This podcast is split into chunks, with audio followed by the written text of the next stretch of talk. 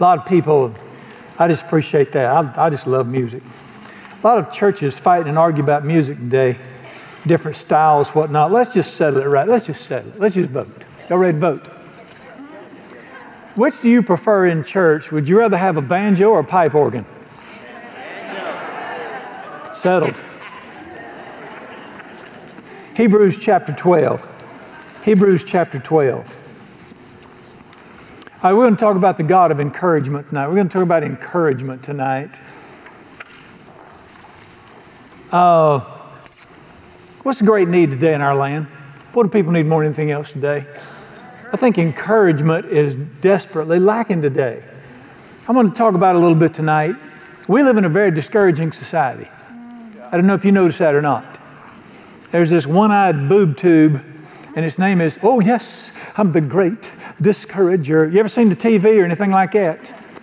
news media. We live in a discouraging society. That's, that's just half the problem. That's, that is the, that's the tool. Let me tell you what the real problem is today. There is a spirit of discouragement on the land today. It's a spirit of discouragement. Now, it, it, we may point to this and this and this, but there is an unholy spirit of discouragement working in our nation today working in the land. If you want to look at that in Scripture sometime, it's in Isaiah chapter 61, where it talks about the spirit of discouragement. Discouragement is not a bad day, it is a spirit. And discouragement gets on you, this spirit gets on you, and, and you, you get uh, discouraged. And, and that's the ministry. There is a ministry of the devil called discouragement. And there's a discouraging spirit. It's on the land. Now, I remember 30 years ago, one Sunday morning, I'm ironing my white shirt. It was back in the white shirt days. And it's back when preachers were on TV on Sunday morning after you got the Florida boys, they were over singing gospel. And Oral Roberts, I remember Oral Roberts prophesying a dark spirit of discouragement would come across this land in the next 20 or 30 years. And my gosh, has it come to pass? Wow. And that the spirit of discouragement on the land, and it's a discouraging day for people, uh, basically living. But, all right, I want to talk to you about discouragement or encouragement tonight from Scripture. Number one, you live by encouragement. Mm. We live out of encouragement, dear ones. Many people underestimate this. Uh, the Bible calls it heart strength. When the Bible uses terms like heart strength or He will strengthen my heart, that means encouragement. He'll encourage me on the inside right here. You live out of encouragement. And the truth is, we do not live out of knowledge, we live out of encouragement. Because people don't give up because they're dumb. People don't give up because they don't have knowledge. People give up because they get discouraged. People give up on their dreams, they give up on their marriages, they give up on Jesus, they give up on themselves, not because they're dumb, they're discouraged. Yeah. encouragement drives your life. And you, you can be brilliant and fail at everything because your heart's empty. That's why the Bible said, guard your head, guard your heart, because out of the heart comes the issues of life. You can have a PhD and a brilliant mind and do nothing. That's why I said guard your heart, because if your heart gets discouraged, you're going to quit. I don't care how sharp you are. We live out of our hearts, and we live by encouragement. Uh, let's, let's look at the scripture here. I want you to see this. This is the, this, I love this passage in Hebrews where it talks about encouragement. And to, to read Hebrews 12, yeah, I got to go back and tell you about Hebrews 11. Hebrews 11 is God's Hall of Fame. And it's all the people that did, that he did tremendous things for that were not qualified. Amen. I mean, he shut the lion's mouths. He parted the Red Sea. He, a 90 year old woman had a baby and it became a nation. Yeah. Yeah. It, Hebrews 11 is just look what he can do. And then it transitions to you in Hebrews 12 where it says this Hebrews 12 1. I want you to learn these three verses. Go back to them regular. Therefore, since we also are surrounded by so great a cloud of witnesses. Who's he talking about? What witnesses? The people in chapter 11, all the people that God's done great things for. He said, These are witnesses to you that He'll do it for you. We got these people today witnessing to us. Let us lay aside every weight and the sin which so easily ensnares us, and let us run with what? Endurance, the race that is set before us. Picture. I ran track when I was in high school, held the city of Charlotte record for the half mile in high school for a while. But you, you know, you, you, you can't just run through the parking lot. If you're going to run the race and win it, you have a lane you have to stay in. It is designated for you, and you got to stay in that lane. That's what he's saying. I've got a life for you. I've got great things planned for you. I got great things out there for you, but you're the one that's got to run it. I can't run it for you. Let us run with what's the word? Which tells you is, is the great life a sprint or is it a marathon? What's endurance for? That's not for sprints, that's for marathons. He said, Let us run with endurance the race that is set before us. All right, let's read the rest of it. I love this. Get your eyes on Jesus. You, you, gotta, you gotta run this race focused on Jesus, and it says two things about Jesus. He started your faith, he'll finish your faith. Yeah.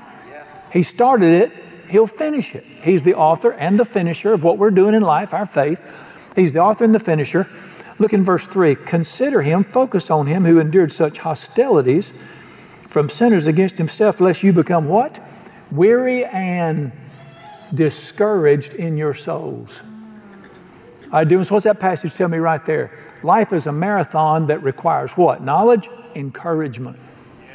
He said, you, listen, listen, these people will tell you, these are your witnesses. If you will stay with me, here's where I'll take you. But you've got to run this race and you need endurance. And then what did he say in verse 3 is the one thing that knocks people out. If you get weary and discouraged, you're going to miss what I planned. You're going to miss the best life. Yeah. So this passage tells me that a great life doesn't come from having a big head.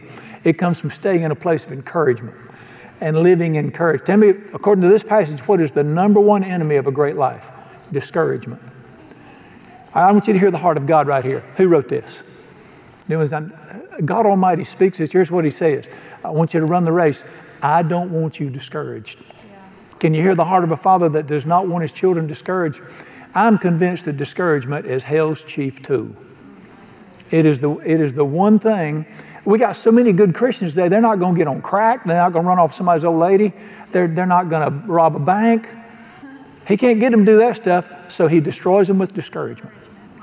And discouragement has become the great tool in our generation that has robbed people. I, I, success comes from encouragement or heart strength. If you're going to succeed at what you're going to do, it's going to come from. I want you to show. I'm going to show you my favorite verses. Start turning me to Psalm 119 on encouragement. You would know that I would have memorized all the verses on encouragement through the Bible. I mean, this is a book of encouragement. Psalm 119 is one of the great promises in the Bible all right. I want you to have a great, I want you to get everything Jesus died for you. Amen. I want to get everything Jesus died to give you. I don't want you to suck eggs and crawl into heaven beat to death. I want you to slide in sideways and say, Yeah, man, what a ride. I don't want you to crawl into heaven. I don't want you to fly into heaven saying, Let's do it again, friend. I want you to have everything Jesus died to give you. What is the one thing that'll get you there? God's encouragement. Look at this Psalm 119 is the great verse. Verse 32 says this I will run the course of your commandments. That, that's a little confusing. It doesn't mean the Ten Commandments. You see the word course there? I will run the course of life you have commanded for me. I will experience everything you've planned for me. Why? Look at the next part. Because you will what? Enlarge my heart. You ever heard anybody's got an enlarged heart? Well, it's a medical term that means you've got heart problems. What's it say right here? I'll get everything God gave me because He will strengthen my heart and give me strength to do it. God will encourage me at heart level so I can finish this thing. Amen. This is one of the great verses on encouragement. But who, who does the encouraging here? I will finish the course because you will strengthen my heart and you'll encourage my heart. I think we made a great mistake in culture and the church recently. Let me tell you what I think we did. We began to substitute, you know, this is the information age. Hmm. Did I really need to know everything I know today? Has it given me a better life? I think we've mistaken information for inspiration. Hmm. And I think we've mistaken knowledge for encouragement. We've substituted. We've substituted. I remember when preachers didn't know Job from palms and could barely speak straight. And they just did the best they could, but boy, they could fire you up. They preached for inspiration instead of Rehoboam beget Jeroboam, and then all the Boam boys followed. And you think, that's going to change my life right there. America used to be a land of encouragement. This was a land where, give me a, what, what was that? Was that? A mule and 40 acres, I can do it. Give me a chance, I can do it. That was America. Now what do you hear? I can't make it cause. I'm telling you, spirit of discouragement sucked the life out of this land. And we made, we made a mistake in substituting information for inspiration. More than you need to learn something else, your heart needs to be strengthened to finish anything.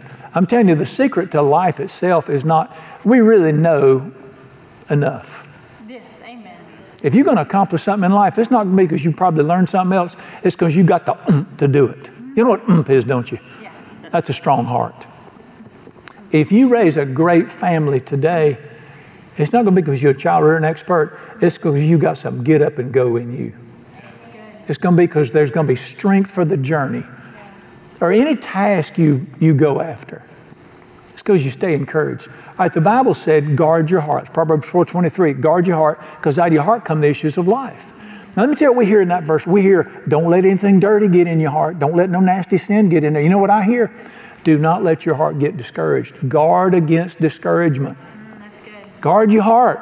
Because when your heart gets discouraged, all the issues of life come out of a discouraged heart. Number one, we live by encouragement. Number two, God is the greatest encourager that ever lived. Amen. God, the Bible calls him the source of all encouragement. We'll see that a little later. He's, you just cannot get around him, not come away going, dang, a rooster can pull a freight train. I mean, you just, the Spirit of God is the Spirit of encouragement. He's the greatest encourager that ever lived. I know you wouldn't know that going in some churches, but he is. I want to ask you a question. Many of you in this room know him as your Savior, but have you also met him as your encourager? I know a lot of believers are going to go to heaven when they die, but they're going to crawl in. Many believers know him as their Savior, but they haven't learned him as their encourager yet. Don't you know Jesus does more than save? That's why he, got, he has so many different names in the Bible. He's our provider. The same Jesus that saved you will provide for you. That's right. The same Jesus that Jehovah Nissi, the same Jesus that saved you will protect you. But he's also the great encourager. And we have got to learn God as the encourager and learn Jesus as the great encourager. I want you to look at the great passage on the encouragement of God. Turn to your right a little bit in Isaiah chapter 40. This is that great passage. There- there's so much in here about him being like this. And we're going to look at the picture of Jesus in a minute. This is that great passage in the Bible. I'm seeing 20 and 30 year olds today that are giving up. Mm-hmm. I mean, they're just they're, they're, they're hopeless. They say you can't make it today. What's the use? I'm telling you, the spirit of discouragement is on this land today. And I heard, I had a report come out from one of the denominations uh, recently you know these, they're just it's terrible. The reports are terrible. Southern Baptist lost 400,000 members last year in one year, and and another one said he mentioned he lost about 200,000. He said, well, we lost 250 the year before, so we're not doing as bad as we were. Set the fireworks off, Jack. We ain't losing as many. What is this? What is happening in my great land? So I just want to ask these boys, where's your God? Yeah. All right, I'm, I shouldn't have said. I'm sorry. Just well, leave it on there. I'm in trouble anyway. Isaiah, Isaiah 40, 28. Oh, look at the. I love this. Isaiah 40, 28. Have you not known? Have you not heard? You know what the answer is? I don't think so. Have you not heard the everlasting God, the Lord, the Creator of the ends of the earth, neither faints nor is weary? Y'all didn't know that. What does faint or get weary mean? That doesn't mean you fall down. What's faint or weary in the Bible mean? Getting discouraged. Y'all didn't know God don't get discouraged. Have you not heard that there's no discouragement in heaven? Maybe you think heaven's a discouraging place. No. You think God's discouraged? Pray this sometime. Thy will be done on earth like it is in heaven. There's no discouragement in heaven. That's right. All right, watch this. He, he didn't worry. He didn't give. Not only, you say, well, yay for God. That's not the point of this passage. Watch this. Verse 29 He gives power to the weak. Those who have no might, He increases strength. Now listen, you think He's talking about muscle strength? Physical strength? No, He don't, He don't, you got to go to the gym to get muscles. Not to my physical strength. The word is encouragement. He encourages people who are struggling. What what we talk about, look at verse 30. Even the youth shall faint and be discouraged or weary. Young men shall utterly quit. What's happening in our day to day? Young people getting discouraged. What do you say would happen? Watch this. But those who learn to wait on the Lord shall renew their strength. We're not talking about physical strength, we're talking about heart strength. Do you remember he said he will strengthen my heart? There's a, got, there's a place you can get with God and wait on him, and your heart will rise up and be strong. You can go from discouragement to strength in a heartbeat. Th- those who wait on the Lord, he will strengthen their heart. They'll renew their strength. Now, watch this. Is this not supernatural? Watch this. They shall run, they'll renew their strength. They'll mount up with wings like eagles. They will run and not be weary. Is that supernatural? There is a supernatural encouragement that comes from the Holy Spirit that's available to every believer. That's why I want believers who have known Him as their, their Savior to get to know Him as their encourager. Uh, dear ones, we're not supposed to run in salvation on this planet. We're supposed to run in encouragement on this planet. We're supposed to run in the strength of the Lord. There are physical pictures of this all through the Bible. One of my favorite ones uh, in the, you remember when Elijah had to show down on Mount Carmel, call down rain, all that, had killed the prophets, fire and all that stuff. And it hadn't rained in three and a half years. And Elijah turns to the king and he said, uh, I've been praying. He said, You better get back to the palace. You better get back to Jerusalem. I hear the sound of rain coming. And the Bible said the king took off. And the Bible said Elijah outran him to the palace. 54 miles from Jezreel to the palace. 54 miles. Let me make an announcement. The king ain't riding no mule. King gets the best. He's riding the stallions. Eli- and the king's, he's scared. He's scared of Elijah anyway. He's scared he's going to get drowned. So he's beating them stallions. He's flying a corner of his eye. He looks over here. And here's an old man with that white robe hocked up on his, and got that beard back here behind him, and he and blows right by him. What's all that stuff in the Bible about? They shall run and not. It's talking about the supernatural strength of God to live this life. There's an encouragement that comes from that. You need, you need to hang on to this passage. Go back to it regular. Isaiah 20, uh, 40, 28 through 31, where it says, Listen, you, you got to learn our God is an encourager. He encourages those who learn how to wait on Him. And when you get encouraged by God, you will run through your life and not be weary. And then what else? What's the last thing it says? You'll walk and not faint. Most of our lives is not lived in the press. Most of our lives is in the get up, walk through the day every day, go to work, go to the doctor, go to the grocery store. We live most of our lives just walking through life. They will walk and not faint. Did God just not promise you a life without discouragement right there? We better learn this waiting on the Lord thing. We, we got to, He is the great encourager. Let me show you another. Turn to Psalm 31. Let me give you a couple of these to hang on to here. Psalm 31. Now remember, the phrase, the phrase encouragement is used once in a while in the Bible. It's usually strengthen my heart. Psalm 31, uh, verse 24. Boy, I love this one. Psalm 31, 24. Be of good courage. He shall what? What does God do to people? He shall strengthen your heart, all you who hope in the Lord. What the Bible tell me He'll do for me right there? He will encourage me at heart level. He will strengthen my heart. The Bible is for more than knowledge, it is for strength. Yeah. And then, of course, the great one, I turn a page to the left. You probably one page, Psalm 27. I love all of Psalm 27. All right, now, this is David's heart being. I don't know if you, if you study the Psalm, David wrote 75 of the 150 Psalms, and it ranges the gamut of emotions from height to bottom. I mean, David bottomed out a few times in the Psalms. Do you realize that? I don't know if I've ever been as discouraged where he prayed one time, I hope you beat their children against a rock. I ain't never been that mad with nobody. it's in there. I, people getting so discouraged. I called a buddy a while back when I was preaching buddies. I said, Audacious, what are you doing? He said, Whale dung on the bottom of the ocean couldn't be no lower than me right now. I said, I'll be right over. I, I got to rescue me. I said, I got to come help you. Dear ones, David got like that. But in this psalm, watch what he says Psalm 27 13. I would have lost heart unless I had believed I would see the goodness of the Lord in the land of the living. What is the secret to heart strength? God is going to do something for me. All right, watch these words, verse 14. Wait on the Lord, be of good courage. He'll do what? He will strengthen your heart. Wait on the Lord. Do you, do you hear the, we, whatever this wait on the Lord thing is, we better learn how to do it and find this strength from Him. And dear ones, we, we have got to quit being Christian atheists. Christian practicing atheists. We, you know, you can claim to be a Christian, But if you act like he's not going to help you, you're a practical agnostic or atheist. Look, memorize verse 13. I would have lost heart unless I started believing I will see the goodness of God in the land of the living. God is going to help my family. Yeah, come on. Come on. God's going to get this junk out of me. I know He is. God is going to give me the grace to do this. This family is going to do better. That, that, listen, I would have lost heart unless I had believed He is going to do something for me. Dear ones, we can't just live with, I, I hope it goes better. That is a practicing agnostic. He's better than that. And we got to let Him strengthen our hearts. Let me ask you a question. When Jesus walked on the earth and revealed God to us, was Jesus an encourager? I, I don't even think encouragement is the strong enough word for it.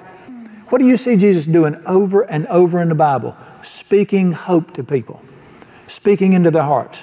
One of the great ones, Mark chapter 5, is where a man came to Jesus and said, I got, My daughter's dying. You got to help me. Jesus said, I'll go. Well, let's go. So they start walking, and all of a sudden, two servants, he sees them coming in a distance. What do you think happened in his heart? They come, they said, Don't, don't bother him anymore. She's dead. What do you think happened in that man's heart? What would happen if, you, if it was you? What would you do? Do you think his heart bottomed out right there? See, he got his hopes up because God's like he's going to help me, and she's dead. And the next verse, verse 38, Jesus leaned over and said to him, you, I think he said, well, nobody, you do not be afraid. You just keep believing in me. Mm-hmm. On. What happened in that man's heart then? Because when God speaks, it's not for information. He speaks to your heart. Yeah. And when he speaks, hearts just rise up. The woman caught in adultery, fixing to get killed by preachers. Mm-hmm. What did Jesus say to her? I don't condemn you. Let's start life over. Yeah, come on. Go and start life over. What do you think that did to her heart? All through scriptures, Jesus spoke to people's hearts. My favorite one in the Bible is in the latter part of Luke where Jesus had died, he'd been resurrected. He had a different looking body. Nobody recognized him. He's walking with these two guys and they are so low. And Jesus said to them, Why are you so discouraged? The road to Emmaus. Why are you so discouraged? They said, Are you the only guy in Jerusalem but don't know what happened? He said, This is. You, you don't think Jesus got a sense of humor? He said, Tell me about it. Do you really think he needed to have been told he'd just been crucified? So they poured their sad hearts out to him, and then he talked to them as they walked. But they didn't know it was him. But listen to what they said. That night they realized it was him. Listen to what they said. Did not our hearts burn within us while he talked to us on the way and opened the scriptures to us? Dear ones, God's need, He speaks to the heart. We need to be able to meet God in private and say, Did not my heart burn within me when He spoke to me? He speaks to the human heart. We got to learn to wait on the Lord, let Him speak to the heart. And th- that's what He does. All right, let me ask a question. You ever heard of the Holy Spirit? Holy Spirit, you are welcome here. The, he's the, you know, there's three. There's God the Father, God the Son, God the Holy Spirit. Y'all know that? The Holy Spirit's the weird one.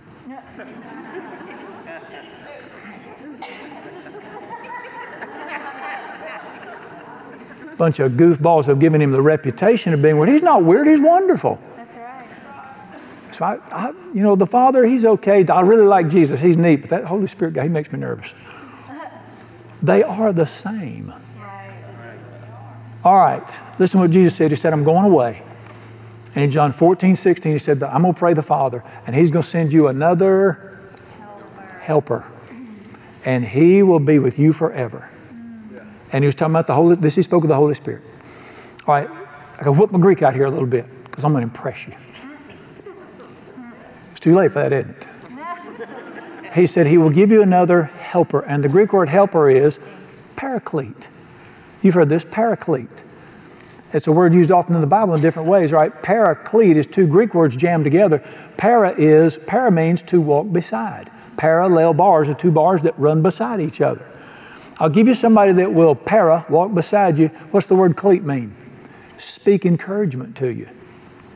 I'm going to give you somebody that's going to walk beside you through life and speak encouragement to you. Tell me what the Holy Spirit does. He walks with me, and He talks with me, and He tells me, You mind, Bubba? I'm His own. I'm sorry. I don't mean to. Listen, God talks to me in my language. Yeah. Yeah. He don't speak Peruvian to me. I wouldn't know what He's saying. And He speaks it with a southern accent to me. I'm not saying He does it to you, but to the Romans, He'll become a Roman. Yeah. All right? But there's the Holy Spirit speaks encouragement to you, paraclete, to walk beside somebody and speak encouragement to them. Mm-hmm. He's the great, all these guys are great encouragers. Mm-hmm. I mean, you just, I've, I've had people say, Brother Brian, God's been speaking to me. And I say, you need to change gods. I'm not being cute. That's just not what it looks like when God speaks to somebody. All right, anybody ever wonder what the Bible's for? Say, yep, sucks all the fun out of my life. I was having a great life till Mama started quoting it to me. Tell me what the Bible's for. The Bible is to encourage people. That's right. That's good. I want to show you that. Look at me in Romans chapter 15. If the Bible don't encourage you, something's wrong. And my gosh, I got preachers can do it. The Bible's not for beating people. It's not a club. It's not a dog leash. It's not a collar. The Bible is a book of encouragement. I want you to see that. This is Romans chapter 15, that great passage where also in this passage, one of the greatest verses you'll ever memorize is Romans 15, 13. Now may the God of hope, what is hope? Hope is encouragement. May the God of hope fill you with joy and peace in believing that you might abound in hope by the power of the great encourager, the Holy Spirit. Amen. Devils, what are the three things that verse said God does for people? He gives them peace, He gives them joy, and He encourages them, gives them hope. Right, look at the Bible. Here's what the Bible says about itself. Romans 15, 4 says this Whatever things were written before, talking about the Bible, were written for our learning, that we through the patience and, see the word comfort? Paraklesis. Encouragement of the scriptures might have hope. Dealings, if you hear the Bible preached or you read the Bible and something rises up in your heart and you get encouraged and you have hope about tomorrow, you have heard the word correctly. Amen. That's the, the Bible was written that you might have patience and encouragement and you might live your life. What is hope? God is going to do something for me. Yeah, come on. We're going to do great. I'm going to get better. I'm going to live free. Amen. My kids are going to do great. That is what the Word of God is supposed to do to you. Yes, amen. They say, well, how come I hear preachers preaching it? I just feel leaving, lowering a snake's belly in a wagon root. The Bible answers that. Oh, you, listen, learn this from your preacher. Learn this from God's Word. The Spirit of God always gives life to the Bible. 2 Corinthians 3 6 3 says this We are ministers of the new covenant, the Bible, but not of the letter, the Bible without the Spirit, in the Spirit. Because the letter kills people. Yeah, The Bible without the Spirit will beat the fire out of you. yeah. But the Spirit with the Bible will impart life and hope to you. Amen. All right, I pray this don't offend you. If it does, get over it and learn something. Dr. Mark Rutland is probably the greatest scholar in our nation, evangelical scholar in our nation. He was a Methodist preacher. He was pastored the largest Methodist church in the North Georgia Conference, which is in Atlanta. And, uh, but he was a drunk and a womanizer. And uh, he, he, you know, he said, I'd lay out all Saturday night, hawk the bars of Atlanta, and get drunk, chase women. I'd get up, I'd stand in the shower for a half hour trying to steam the alcohol out of me so I could put on that black robe and get up in that pulpit and look down on all them peons. And he, God was about to kill him. He was demonized. He was miserable. And he had a meeting with God in a meeting one day, and it, God just broke him. And it changed his life tremendously. And he was filled with the Holy Spirit, began to follow God. Of course, he had to leave the Methodist church. And uh, he's been the president of two universities, pastored the great. Uh, if you ever been to Disney World on I 4, there's a huge white church, looks like a shopping mall called Calvary. He pastored that church. And Dr. Rutland is uh, one of the most encouraging, but he's probably the greatest scholar in our nation today in evangelicalism. And he said, I went to preach a commencement exercise recently. And he said, I got I had the best time with those kids. I was jacking them up and they were hollering at me and we're having the best time. And faculty got a little nervous, but they'll get over it. And he said, afterwards, I'm leaving the building, I'm walking with a young pastor, and one of the students came to me and said, Dr. Rutland, said, man, that guy was dope. That was dope. It was great. And he walked in he said, thank you. He and said, did he just say my sermon was dopey? Dr. Rutland's 70, so he's like me, he's clueless. He said, no, no, he said it was dope, dope. He said, Dr. Rutland, today dope is good. Dope means good today. He said, that's bad when I was young. He said, You mean like crack? He said, No, he meant he, meant he was blessed by it, it was good. He meant, meant when you say that was dope, it means you encouraged me. I said, So you mean like if, if, a, if a blow black car slows down in the hood late at night and pulls over to some dude standing on the curb and says, rolls down the window and says, You got any dope? Guy says, I got some Mark Rutland CDs. Is that what we're talking about there? He said, Yeah, yeah, that's it. Said, ask the guy, so you got any downers? He said, Yeah, I got some John MacArthur CDs. They'll do it to you. Dear ones, when you hear preaching or somebody talks out of the Bible or you even read the Bible, your heart should rise up if the Spirit's in it. If it beats you up, that is the letter that killeth without the Spirit. Right. It's lifeless. I, oh my gosh, that's why you've got to have the Holy Spirit in your church. He alone can impart life and encourage hearts. James Robison had a crusade one time. He said, We had a man actually die sitting in the seat right while I was preaching, right in the middle of the crusade. He said the paramedics came in and they carried out eight men before they got to right one. I said, I'm not surprised. We told them somebody died in the average church service, they wouldn't know who to grab. Talk to me. Amen. The Spirit of God gives life to His Word. The Bible was a dull book to me for, for me to years till I met the Spirit of God. It lights my heart up now. Yeah. Just, I can't explain it. It's just, it just does. All righty. All right, number three. All right, we live by encouragement. God is the greatest encourager in the world. You have got to learn how to encourage yourself in the Lord. Mm, true. One of the greatest things you'll, this may be the most important thing you'll ever learn. You've got to learn how to do this. I want you to turn to the great passage with me in the book of 1 Samuel, chapter 30. 1 Samuel, chapter 30. You think you've had a bad day in your life? Watch this and right here. I mean, we've, I've had some rough days, but I never had anything like this. King David, called by God, anointed by God, going to be the next king. And the, when the current king found out, he hated his guts. He was demon possessed, so he was going to kill David so he couldn't get the throne. He threw a spear at him at dinner one night. David's a quick little fella. He missed it and it went in the wall, and he chased him mercilessly for years. David had a band of 400 men, the discouraged, the dissatisfied, the in debt. They all ran with him, and he spent four, he spent years running from this maniac king. He finally joins up with the Philistines as a mercenary and starts fighting for them. And he's a he's a he's running, and he's, he's and he says, "You called me to be a king. This is what I'm going through. How about you ever heard of training for reigning?" What he was going through. And all of a sudden, one day, they had a little town called Ziklag. Him and these 400 guys had their wives, their cows, their horses, all. They just had their little town called Ziklag. And they went on a raid with the Philistines one time, and, as they, and they won. David won. David won everything he ever got into.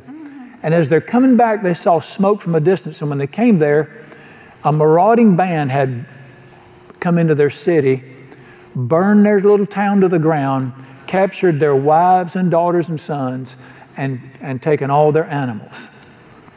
And I mean, it, he was devastated. And don't you ever just look up and say, This is what I get for following you? Listen, your wife, some some marauding band's got your wife and your daughter. You don't know what they're doing to them. What's that going to do to your heart? Watch this. And it got even worse. That, that wasn't the worst part. All right, verse 6. Now David was greatly distressed because the men spoke of stoning him because the what? The soul of all the people was grieved. What does it mean their soul was grieved? They were so discouraged. This is beyond discouragement. They were in despair. Every man, his sons and his daughters. You got all these men come back. Their, their families have been taken. Their kids have been captured by these ISIS idiots, which is exactly where they came from, that part of the world now. And their homes are burned and they're so discouraged. Now they, they turn on their leader. They're going to kill David. The men you've laid your life out for, they're going to stone you. You've lost everything you got.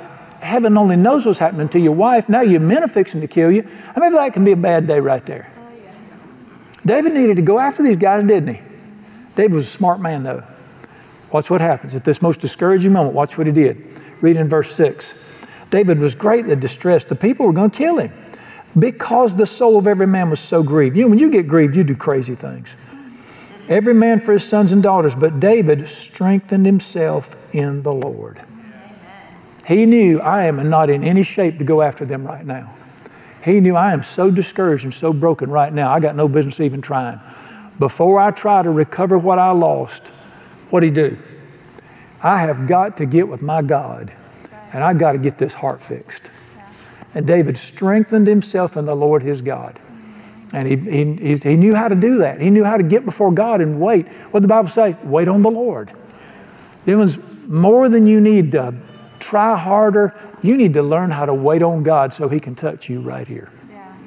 And, and then the great thing is, after he let God strengthen his heart, he said, Let's go. And they went, and the Bible said he recovered it all. Got his wife, his children back, whooped the enemy, and took their stuff. But why, why, was he, why was he able to? Many people don't understand. Why was this man able to do so much more than he should have been able to do? Right there's a secret. He knew how to get with God and get his heart strengthened. That's right. He knew how to go to God and get the strength down in his heart. You has got to learn how to do the same thing. Dear ones, do not stay down. Yeah, come on. There's nothing wrong with getting knocked down. There's nothing wrong with just having being hit so hard with something it knocks the wind out of you. I've had things that are so discouraging hit me like a flaming freight train. Do not stay down. I've learned, I've learned when things happen, get to God and let Him pick you up. Let Him strengthen your heart. Get to Him. Let Him strengthen you. And one of the prayers we need to pray is teach me.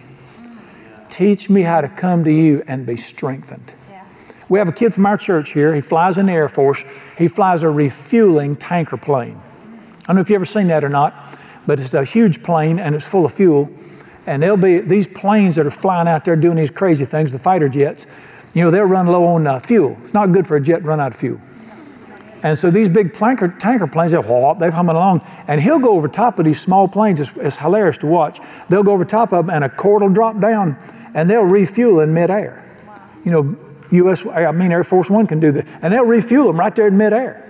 And then all of a sudden they'll be refueled. They'll pull that line up and pew, they'll take off again. What a great picture of the Spirit of God. How we've got to learn in flight. You have got to fill me up again. Yeah. Somebody should write a song called "Fill My Cup, Lord." I lift it up, and you have, you got to say, "Teach me how to do this. Teach me how to come to you and get my heart filled. Do not stay down." Let me tell you where the blessing is. All right, it's good to let other people help you, but dear ones, you really need to learn how to do this on your own. It's true. John 4 says this that woman who met Jesus, she went and told all the men. They came back, they spent time with Jesus. John 4:42 says this. At first we we were excited about you and followed you because of what other people said, but now we have learned to hear him for ourselves. It's good. Yeah. Now it's good to let preachers encourage you, it's good to let your friends encourage you. You need to learn to hear the voice of the man himself. Right. And you need to learn to strengthen yourself in the Lord, just as David did. You say, Well, Brother Brian, if those hard times come, I will. Let me tell you something even better than wait until you run out of gas. Fill up every morning. Come on. Why do we have quiet times? Because in the Baptist church, you get a free Bible if you have them all year long and a pen. I don't need a pen or a Bible. There was a, quiet times are not for God. Don't you know He don't get discouraged? Quiet, when I drove a day cab truck, I drove local. I drive every day. Every morning, first thing I do is go fill up every morning. No matter, every, I don't care if I had fuel. I just started every said, fill me up every morning. Mm, then we got to learn to live like that. You can't make it on one, one snack a week. You got to learn to get up every morning and say, Help me, Rhonda. I mean, help me, Jesus. Help me, somebody. you have got to learn to fill your heart and get with Him and let Him do that. All right, let me help you with something here. I don't know if you've ever been taught this or not. You ever heard of sin? I'm wondering. What's wrong with it? Somebody tell me. So it's bad. That's not what I mean. What's wrong with sin? People don't understand what's wrong with sin. Let me tell you what's wrong with sin. Sin silences the voice of encouragement in your heart. Oh, wow, that's good. Yeah. Who is the paraclete? That's the one that encourages you and builds your heart and strengthens your heart. Well, sin grieves the Holy Spirit and He can't talk to you anymore. If you ever had a friend that was such an encouragement and such an encourager, and all of a sudden they couldn't, they wouldn't talk to you anymore, that's what sin is. The reason sin is wrong is because it cuts you off from the life of God. You're still His child. He'll still protect you if you won't act like a total idiot. But then the problem of sin is it silences the Holy Spirit. Yeah. That's what Psalm 51 is all about. David lived in sin. He was still God's child, but listen what he said. Restore to me the joy of your salvation. Yeah. Speak to me again. Do not let the bones that you broke, let them rejoice. Then I will sing again. Yeah. He was still God's child, he was still king, but he was so discouraged. Yep. The problem of sin is the discouragement it brings to the human heart. That's why you need to treat it like a egg sucking dog. Look, watch old Yeller, you'll figure that out. All right, last of all, we, we live by encouragement. Yeah. If you're going to do great, you got to live encouraged. And God is the greatest encourager in the world. We got to learn to encourage ourselves in the Lord. Mm-hmm. I, I accidentally ran across this Holy Ghost thing years ago. All right, I was saved, and then I was taught the Bible, went to Bible college, all that stuff, and I, I got the doctrine part. And then I learned how to run the church thing. I really do know, I just don't want to, and all that stuff.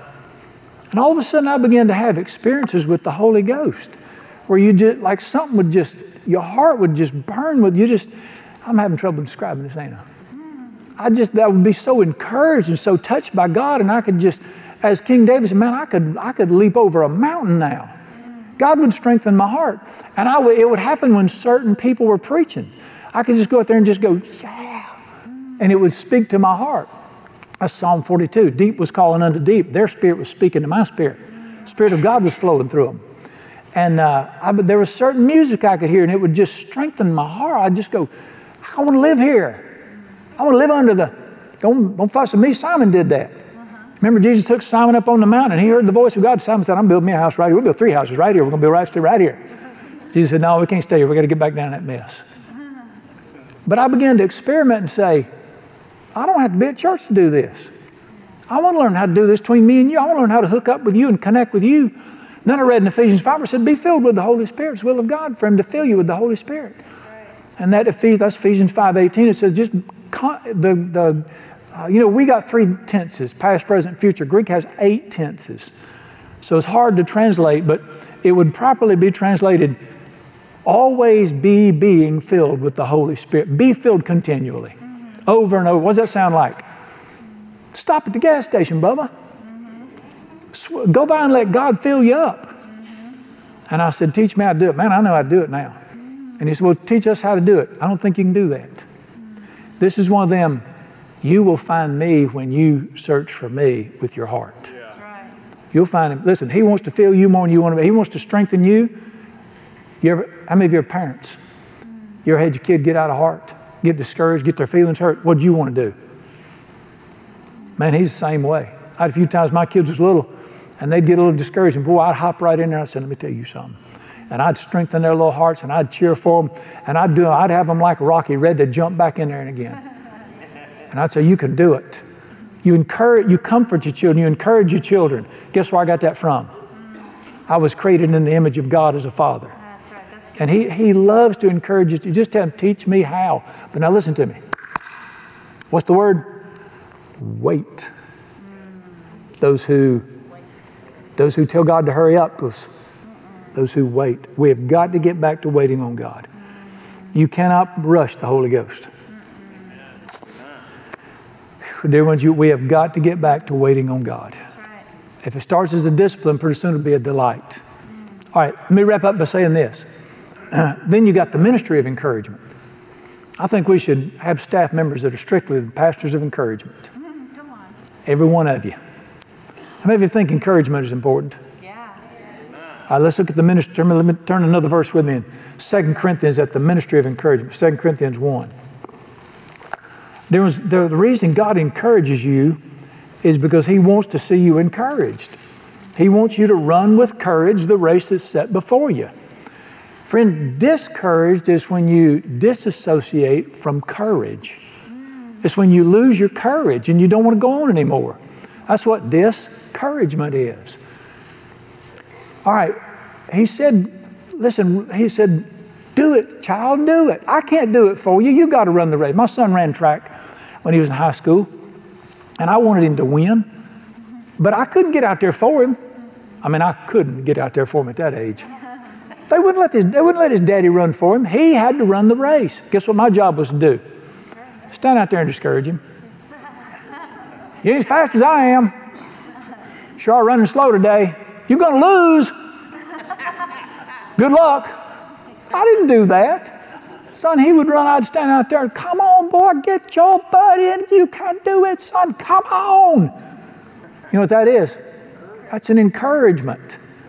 That's an encouraging, and I could just see him. He'd step it up a notch when we'd holler at him. God is the greatest thing. He's, he's standing there saying, I can't run it for you, but I can cheer for you and encourage you. And you hear the voice of God. It's, you just like the road runner. You just gone. I, I'm sorry, I don't watch modern cartoons. These are all from the 1960s. All right, this is the great passage that talks about why we, one of the reasons we get encouraged. First, 2 Corinthians 1 3. Blessed be the God and Father of our Lord Jesus, the Father, the Father of mercies and the God of what? All. The word comfort there is paraklesis, the God of all encouragement. Listen to me. You know what the worst part of hell is? Hopelessness. There is no hope in hell whatsoever. There's no encouragement in hell whatsoever. It- you, you suck the encouragement right out of everything, you got hell. Tell me what my God is. Because He is all encouragement. He's the source of all encouragement. And he's taking it to heaven. He ain't leaving none down there. You know, God is the God of what? What does it call Him there? He's the God of encouragement. He's the God of all comfort. Now, comfort and encouragement are real close. Comfort is like to encourage somebody when they're wounded. You know, like somebody loses a loved one, and you go over the house and you put your arm around them and you, you sort of encouragement, but that's really more comfort right there. Comfort is mild encouragement, but they're both the same root word, para, paraclete. It is the God of all comfort encouragement. Watch this. Blessed be the Father of all encouragement. Verse 4 who comforts us in all our troubles. My God, have mercy. What if that were true? What if every time I got in trouble, what if every time something happened to me, what if every bad report or every discouraging day, He came and comforted me? I want you to know God as your encourager, not just your Savior. I, I can't imagine any of my kids going through a tough time and me going, Well, this ain't my day to encourage them. My kids are grown, they're 30. Oh, they're grown. I don't know how old they are, but they're grown. I got a note from my middle daughter not long ago. She said, You'll always be my greatest cheerleader. That is a father's job is to encourage his children. Listen, what does it say? He encourages us in all our troubles. You will never, and listen to me, this is a day of troubles. Yeah. Jesus said, In the world you will have trouble. What you shocked about? In the world you will have trouble. Be of good cheer. I have whooped the world's butt. Well, it's actually, I've overcome the world, but that's my southern translation there. Jesus said, You're going to have trouble in this world. What happens in my troubles? God encourages me. He's the God of comfort, God of encouragement, who comforts us in all. Let's read the rest, verse 4. In all of our troubles, that we may be able to comfort those who are in any trouble. Can you see the chain there? If I learn to let God be my encourager and I let Him strengthen my heart, guess what I'm going to become? A natural encourager to people. Now, He encourages me because He wants me to make it. But one of the reasons we get encouraged by God is He wants to turn a bunch of ministers of encouragement loose in the earth. Do you know anybody could use a good word today? Oh, yeah. What's the primary way you encourage people? Jesus said it like this in John 7 37. It, same thing, same picture. Jesus said, If any man's thirsty, do you know anybody's thirsty today? I'm talking about water. If any man's thirsty, let him come to me and drink. And then out of his heart will flow rivers of life giving water. This he spoke of the Spirit. If you'll learn to go to Jesus, let him encourage your heart with the Spirit, out of your heart will come encouragement to other people from the Holy Spirit. But what do you have to do to be able to, out of your innermost being, your heart, flow rivers of living water? What do you have to do? You got to go to Him and drink first. You listen, Jesus said, freely you've received, freely give. That's why it is so important that we learn how to, ta- I don't know what the phrase is, tap into God, connect with God, hear God's voice. These are all the correct phrases. It just means touch the Holy Spirit and let Him strengthen our hearts. The encouragement is the greatest need of this day today. Yeah. It's a, a desperate need. I, I, I know that, listen, I'm so keen to this spirit of discouragement. I'm not a discourageable person. I mean, I'm, I'm just one of them. Life is good and I'm glad to be alive. I was going to hell, anything's better and that's good today. I'm a very, but there are times when somebody will speak and something hits me like a freight train. And I recognize it as a demon spirit. It's like a heaviness. Just comes over you. And that's what Isaiah 61 calls it, the spirit of heaven. And it's like, I'll, I'll just go, where the hell did that come from? I mean, it's like I'm just going, I was fine five seconds ago, but let me tell you what I've learned. I do not give in to that stuff. That's right. Demons are not my master. Jesus is my Lord. Amen. And I tell him, you got about five seconds before King He shows up around here going to run you out of the house, Doc. They tremble at the mention of his name. And I've learned, boy, I've learned, do not stay under there. That's right. I ask people, how you doing? Under the circumstances, I'm pretty good. What are you doing under there? Right. Get out from under there. Golly. The Bible says we are undercomers. Overcomers. You don't need to be under, you need to be over. What could you not do if you were encouraged? If your heart were on fire with the encouragement of God, what could you not do? I'm telling you, this is one of my favorite verses. Okay, I got several favorite verses. Psalm 46 says this There is a river whose streams will make glad the heart of God's people. Amen. There was- there is a river. I just got to get you to it. Whose streams will make glad the heart of God. The ministry of encouragement. That's why I love this passage here. In 2 Corinthians, it said, The God of all comfort or encouragement will encourage you, and then you can encourage people who are in trouble with what God gave you. That's life right there. That's a good life. Give you one example, we're done. I love, I don't know why I keep saying I love it. I do. Acts chapter 27 is that great passage where Paul had appealed to Caesar. God said, I'm going to send you, you're going to preach to the most powerful man in the world. And uh, I'm not sending you first class. I'm going to get you arrested and let them pay for the bill. So the government's going to send you. So he gets arrested. He's on a prisoner ship, 274 people. He's going to, and it's a long journey, long way from the Middle East over to Italy. And he's on this boat. And Paul told them before they got on that boat, they said, The Spirit of God inside of me bears witness. We shouldn't make this trip. It's going to be dangerous. And the helmsman said, I'm not about to listen to some preacher in chains. You should pay attention to preachers. So they got out, and all of a sudden, a terrible storm came, and it was bad. And the Bible said they lost their masting. It said they threw the cargo overboard trying to save the ship. Good, there's all your money. Goodbye. And it said the storm beat on them 14 days in a row. Listen what the Bible said. All hope that we would be saved was lost. Now, this is talking about a physical storm. You know anybody's there right now? The hope, we've lost hope. Paul stood up and he said, Listen to me. You should have listened to me to start with. He said, Do not be discouraged, men. Last night, an angel of my God said, God has answered your prayers and he's going to save you and he's going to save everybody on this ship. That's what he said. Therefore, take heart, men. It will be just like God told me it'll be. And he spoke to these people who lost hope. And the Bible said, He said, You, by the way, been a long time since you've eaten, let's all have something to eat.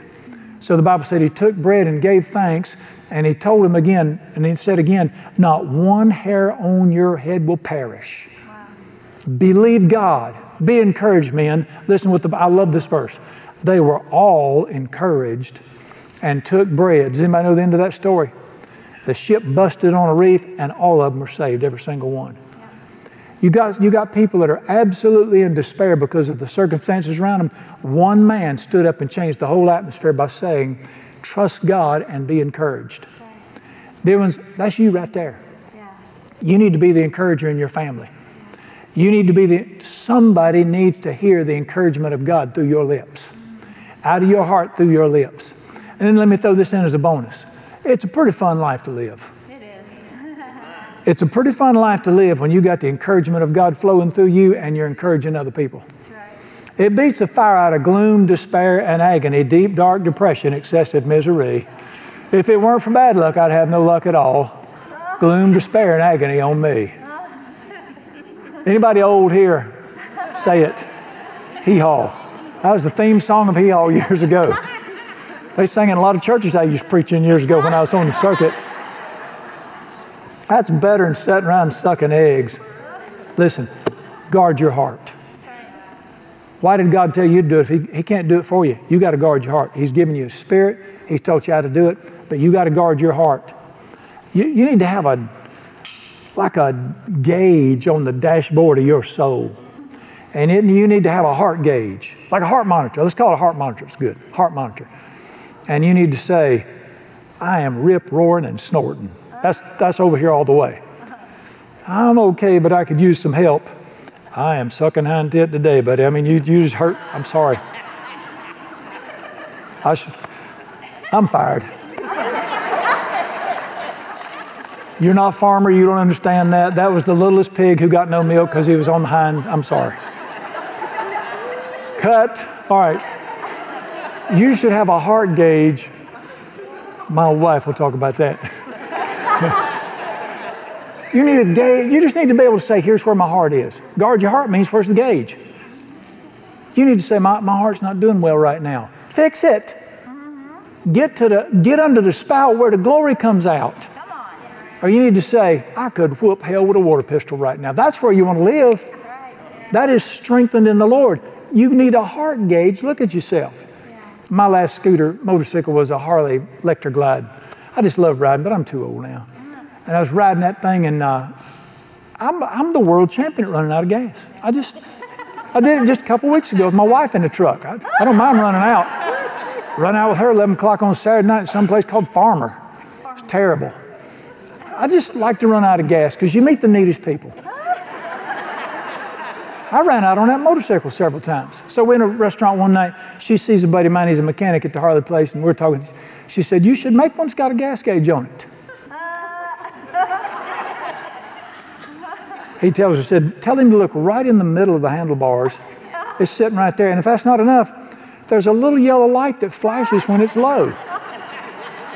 I said, Would you like to help me anymore? Anything else you could tell her about that thing? Dear ones, there's really no excuse for running out of gas because it not only is there a gauge and there's a light that on all the junk I got. I'm going to do it again anyway, though. You need to have a gauge for it. What do you think guard your heart means? Keep an eye on your heart. Yeah. Watch your heart. If it's discouraged, don't beat yourself up and don't try to drive without gas. All right, three weeks ago, my father in law needed something moved. I take the tractor over there. It knocks off right in the driveway. I pull the hood up on the tractor. I went and got some tools. I'm taking the carburetor off there looking at it. He looks out there and he, he knows this stuff too. He looks, he said, Not out of gas, is it? now I'm respectful of my father in law because I love, I've never spoken disrespectful to him. I thought, he thinks I'm an idiot. He proved I was an idiot. he screwed the top off. He said, Look dry to me. Say, I went and told my wife the tractor broke, but I fixed it. fixed it by pouring gas in it. Dear ones, do not be like that famous rocker running on empty. You can't do it. Your heart has to be fed on God's voice and His Spirit. Guard your heart. Let me tell you something. I leak. Every morning when I get up, I have leaked what He gave me yesterday. Lord Jesus, you spoke of a river that flows out of people's innermost beings. Psalmist said there's a river that makes glad the city of God. And then the last page of the Bible, at the throne of God, there's a river flowing right from it. That river's in the earth today, the Holy Spirit. The sweet voice of God that strengthens hearts. All right, dear Jesus, I pray for everybody in this room. A lot of people in this room know you as Savior. I want them to get to know you as the encourager the one who strengthens their hearts.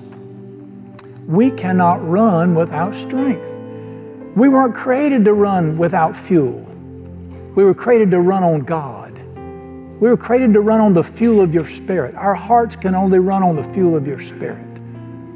Oh, Jesus, people are just trying to hang on now. Hang on. We're supposed to be setting records. I pray in Jesus' name. I just humbly ask you. I don't know how to convey this well to them. So I'm going to ask you to do it. Teach them how to touch you. Teach them how to touch you. Teach them how to get alone and worship you quietly or say a prayer of thanksgiving until they sense your presence come.